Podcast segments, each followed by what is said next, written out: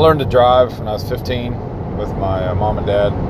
Got my permit and um,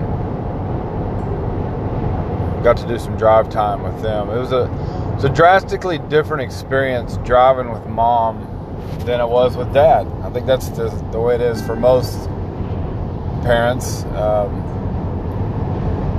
mom was a little more high strung.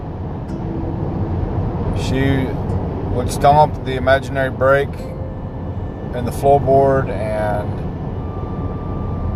she she once even grabbed the wheel um, while I was driving. And to be fair, I mean I have no I have no record of driving. I'm learning to drive, so that was her best assessment of the time was I need to step in here and take control completely to keep me from from danger. That was her goal. I don't, you know, have no no thoughts that my mom was this overlording driving instructor out of spite. It was for my safety. My dad, on the other hand, would sit on the other side and drink coffee or not drink coffee and casually tell me that I was about to veer into a semi that was barreling down the highway beside me. I never remember my dad stomping on the floorboard. I never remember my dad's hand going to the door panel. I never remember my dad raising his voice when I was driving. Other times, yes. When I was teaching me to drive, I really don't. Um, I think he was certain that what I was learning from the the harrowing situations of my driving was making me a better driver. And so from my outside observation and without interviewing him for his thoughts, it just seems that he knew it was going to make me better to go through it without interceding.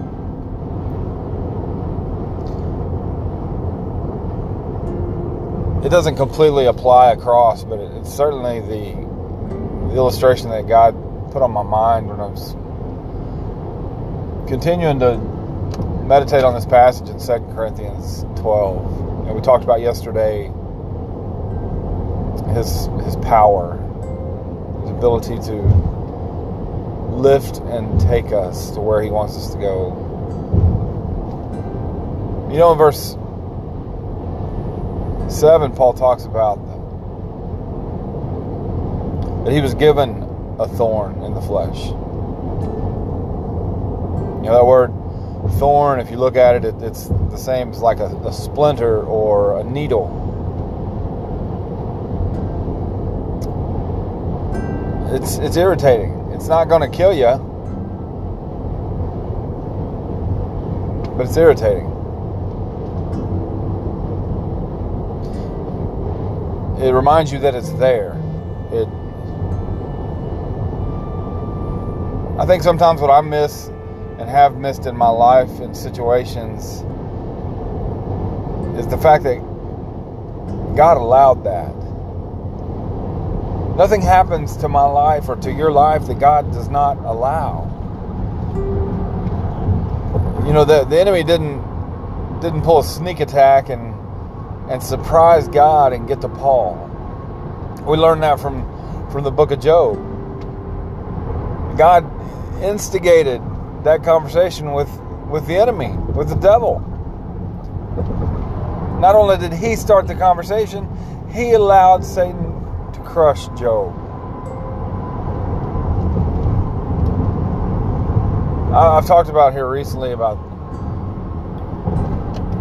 the suffering that comes in our life, and I'm convinced that real growth, real spiritual growth, does not come easy.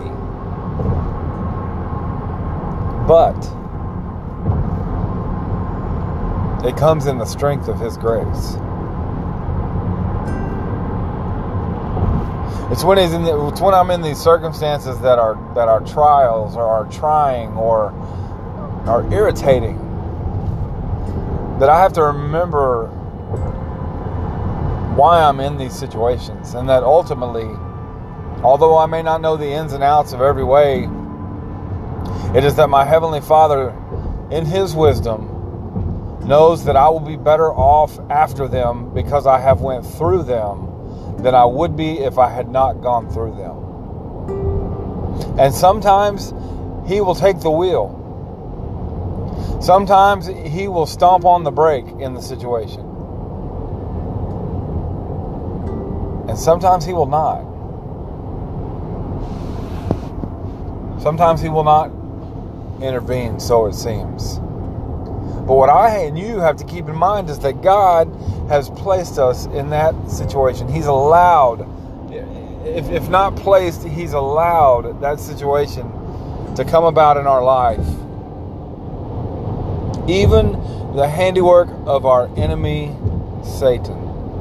God's purposes are that big I love how Tony Evans put that. Don't make God so small that he can't use the enemy in your life because he absolutely can use the enemy in your life to drive you on your knees, to drive me on my knees, to get me where he wants me to go. The tow truck sometimes comes around because I'm not dead on the side of the road. I have crashed and destroyed things, and the enemy had a hand in it, but God nonetheless is the one with the power to pick me up and take me where he wants to go.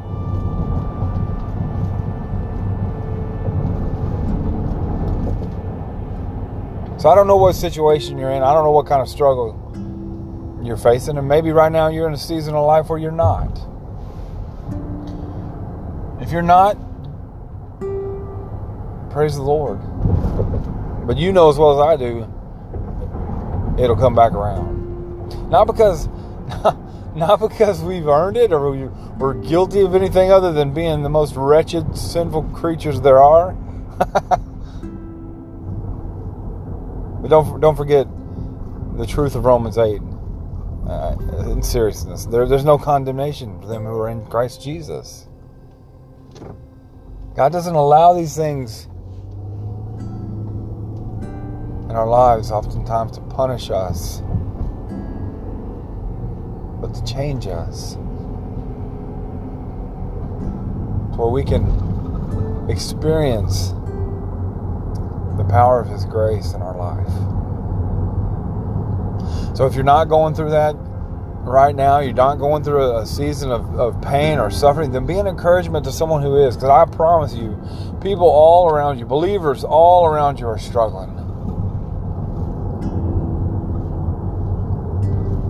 But if you are, just don't lose sight. Don't lose the context. That God allowed this in your life. Because it's going to make you better on the other side if we call out to Him. It's going to make us better on the other side if we call out to Him and endure it and experience victory through it in Him. If we try to handle this on our own, You'd be like me with my car, sitting on the side of the road for hours and hours and hours and hours, accomplishing nothing.